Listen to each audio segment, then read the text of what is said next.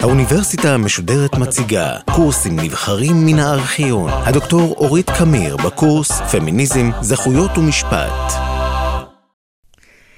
בשיחה הקודמת סקרתי את ההיסטוריה של התנועה הפמיניסטית והזכרתי את שני השלבים המרכזיים שמכונים הגל הראשון הליברלי בראשית המאה ה-20 והגל השני הרדיקלי בשנות ה-60 וה-70. חשוב להזכיר שהפמיניזם של הגל השני אה, לא היה עשוי מקשה אחת ולא דיבר בקול אחד. ההפך הוא הנכון. שפע הפרסומים והדיונים הכילו הרבה מאוד כיווני חשיבה שונים, והדגשים שונים וסגנונות שונים. הזכרתי בשיחה הקודמת, למשל, את ההבדל בין הפמיניזם של הנשים השחורות והפמיניזם הלסבי. אה, בנוסף, אחד ההבדלים הבולטים, המשמעותיים, היה בין פמיניסטיות שהדגישו את הדיכוי הפטריארכלי ופעלו לכן לשם שחרור נשים מכל תפקיד חברתי ודימוי תרבותי שהעולם הפטריארכלי הועיד עבורן, ובין פמיניסטיות שביקשו דווקא להעלות את קרנם של העיסוקים הנשיים המסורתיים ושל הדימויים והערכים שמזוהים בדרך כלל עם נשים ונשיות. גם אלה וגם אלה ביקשו לקדם את מעמד הנשים, אבל הראשונות ביקשו לעשות את זה על ידי ניתוק הקשר בין נשים ובין מה שנחשב בחברה הפטריארכלית כנשי, ולכן כנחות, והאחרות ביקשו לעשות את זה על ידי שיפור הדימוי והערך של מה שנתפס כנשי. ההבדל ההשקפתי הזה בא לידי הביטוי המובהק ביותר שלו ביחס לאימהות. חלק מהפמיניסטיות של הגל השני קראו לשחרור של נשים מהאימהות. כי האימהות משעבדת אותן למשק הבית, היא, היא משעבדת לתפקיד טיפולי, לא מתוגמל, ולדימוי עצמי שקשור בגופניות של נשים ובתפקודים הרבייתיים, יותר מאשר בכישורים האישיותיים והאינטלקטואליים. חלק אחר מהפמיניסטיות ראו דווקא באימהות את מקור הייחוד והעוצמה של נשים, והעמידו את הנשיות והערכים שלה על אהבה, על דאגה, על ההתחשבות והטיפול המתמיד בזולת, שכולם נובעים ממושג האימהות וכרוכים בו. הן ביקשו להעלות את מקומה של האימהות בחברה, ובכך לשנות את החברה ולעשות אותה יותר נשית, במקום לשחרר את הנשים מהנשיות. כל הגישות וההשקפות השונות האלה באות לידי ביטוי בביקורת הפמיניסטית של מוסדות חברתיים ושל דיסציפלינות ידע וחשיבה, וגם בביקורת על עולם המשפט והשיח המשפטי. גישה מסורתית ובלתי ביקורתית של המשפט אה, תראה בו ביטוי וחיזוק של קונצנזוס ערכי רחב בחברה נתונה. גישה כזו רואה בחברה ישות קוהרנטית, לכידה. אה, ישות בעלת מכנה משותף ערכי שהמשפט מופקד על שמירתה ואבטחתה. לפי גישה כזו, ההוראות הנורמטיביות של משפט, ובמיוחד של הדין הפלילי, משקפות את הערכים של הציבור הרחב, מבטאות אותם ודורשות מכל פרט להכיר ולציית להם. כך המשפט מבטיח את קיומו של האורגניזם החברתי על הערכים המרכזיים שלו. אם המשפט קובע נורמטיבית שרצח למשל, או תקיפה וגניבה הם עבירות פליליות, זה בגלל שמרבית החברה הרלוונטית מאמינה בקדושת הזכות לחיים, הזכות לשלמות הגוף, הזכות לרכוש, והמשפט הוא השופר של הקול והמצפון החברתי. גם לגבי יישוב סכסוכים ספציפיים בין פרטים, שזו פונקציה מרכזית של המשפט בחברה, יטען לפי הגישה הזאת שהסכסוכים מיושבים ברוח הערכים של החברה, לפי תפיסת הצדק והיושר שמלכדת את חברי הקבוצה. ההליכים והפרוצדורות המשפטיים נתפסים במסגרת חשיבה כזו, או כמי שאף הם מבטאים את הקונצנזוס הערכי, או כנטולי כל היבט ערכי בכלל, כלומר טכניים ופורמליים לחלוטין. גישות ביקורתיות למשפט יוצאות כבר מאה שנה כנגד הצגה כזו שהם יראו אותה כתמימה של החברה ושל תפקיד המשפט בחברה.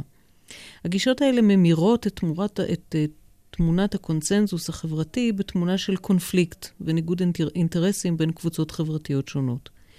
לפי צורת החשיבה המרקסיסטית, שהיא עדיין במידה רבה הגישה הביקורתית הפרדיגמטית במדעי החברה עד היום, חברה היא לא אורגניזם קוהרנטי ולכיד עם ערכים משותפים, אלא מעמדות חברתיים שמצויים בקונפליקט של התנגשות אינטרסים.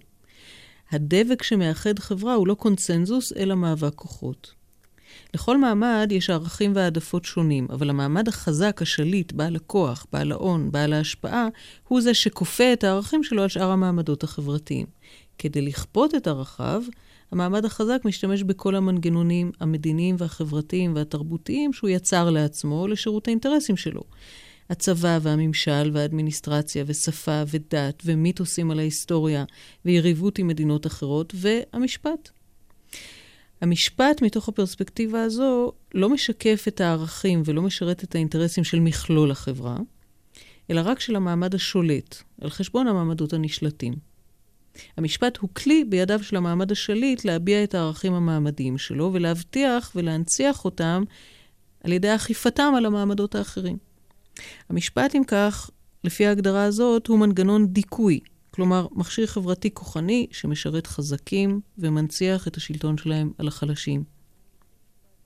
הרבה מאוד תיאורטיקאים של המשפט הקדישו את עבודתם המחקרית לחשוף את הדרכים שבהם המשפט אכן מחזק את החזקים ומחליש את החלשים, ויותר מכל דבר אחר, את הדרכים שבהם המשפט מצליח להסוות את פניו האמיתיים, ולהציג לנו מצג שווא מטעה, שכאילו הוא גוף נטול פניות, שמשרת במידה רבה כל פרט בחברה.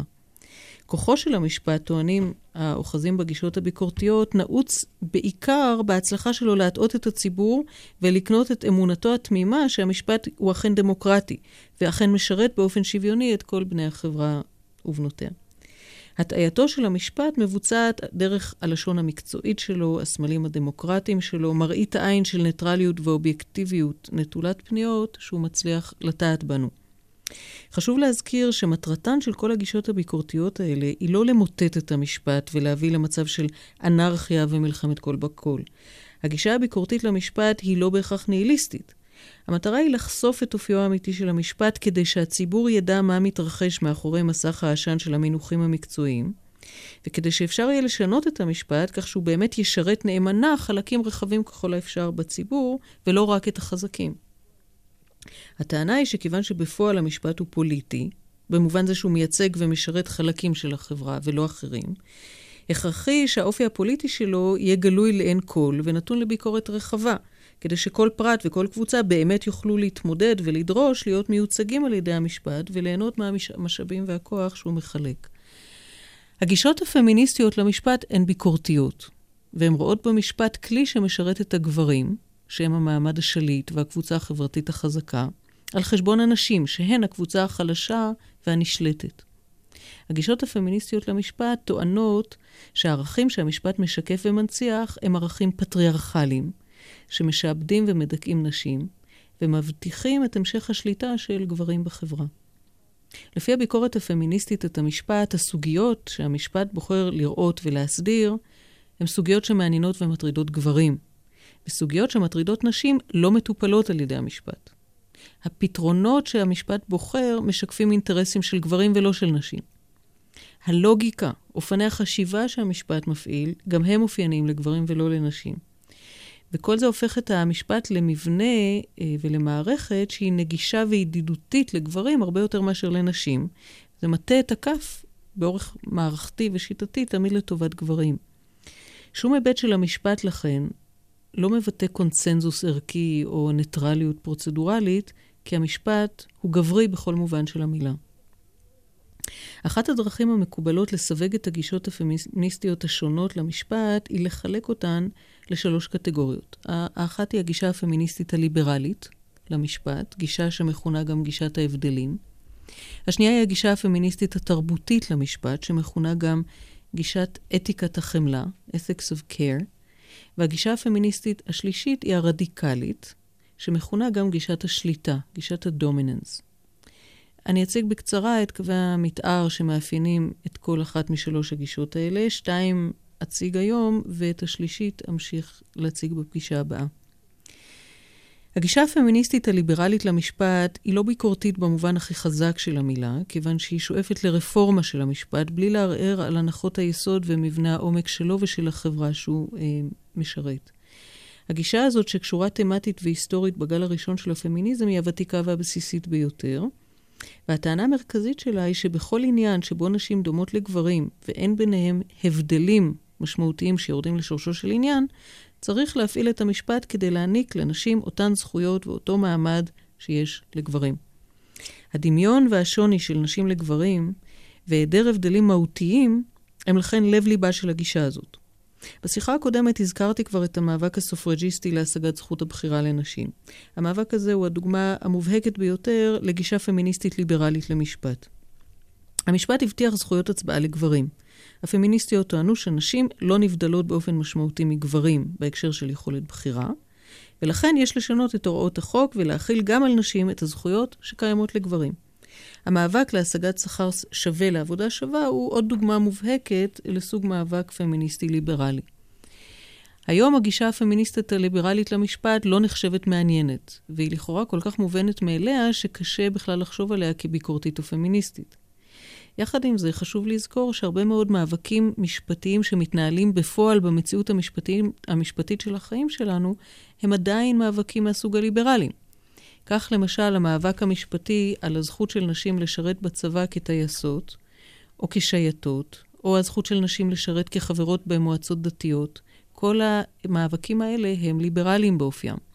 הטיעון המשפטי בכל אחד מהם הוא כזה: אין הבדלים משמעותיים בין נשים לגברים שמצדיקים אפליה, ולכן צריך לתת לנשים אותן זכויות שנתונות לגברים. וזהו טיעון ליברלי.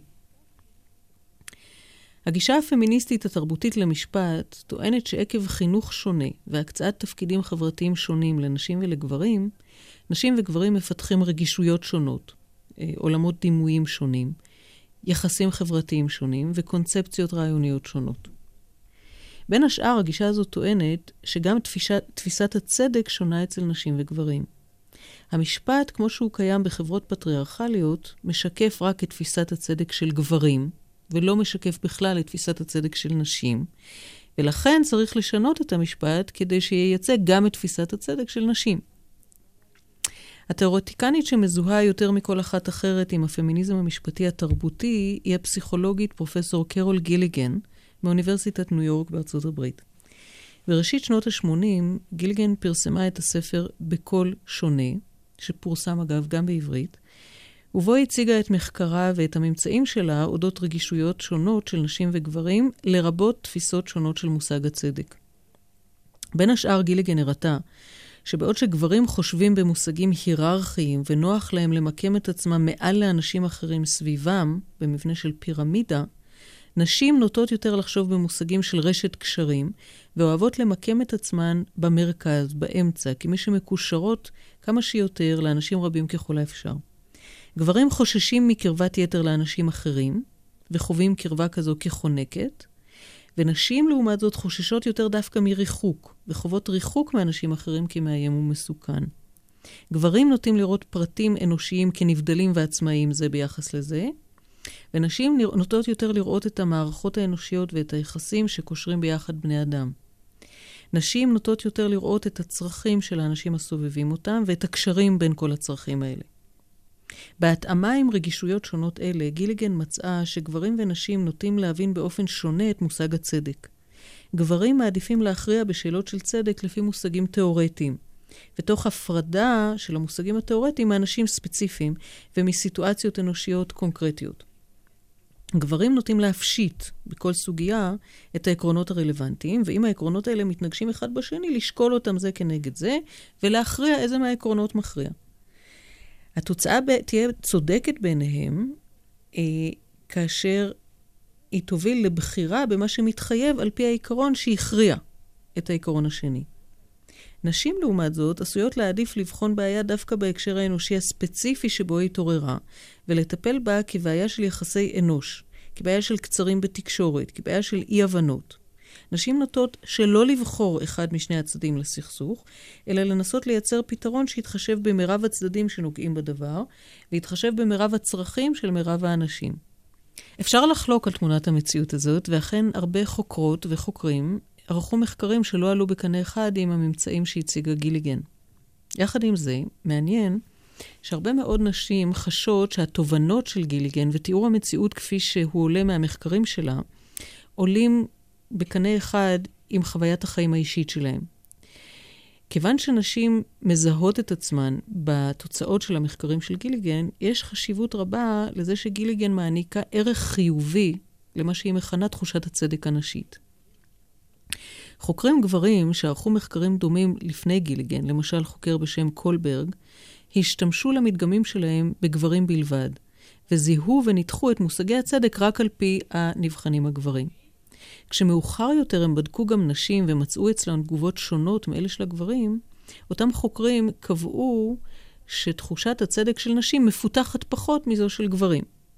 גיליגן, לעומתם, זיהתה הבדלים מובהקים בין גברים לנשים, אבל היא סירבה לדרג את הנשים לעומת גברים, כאילו תפיסת צדק של גברים היא אמת מידה מוחלטת.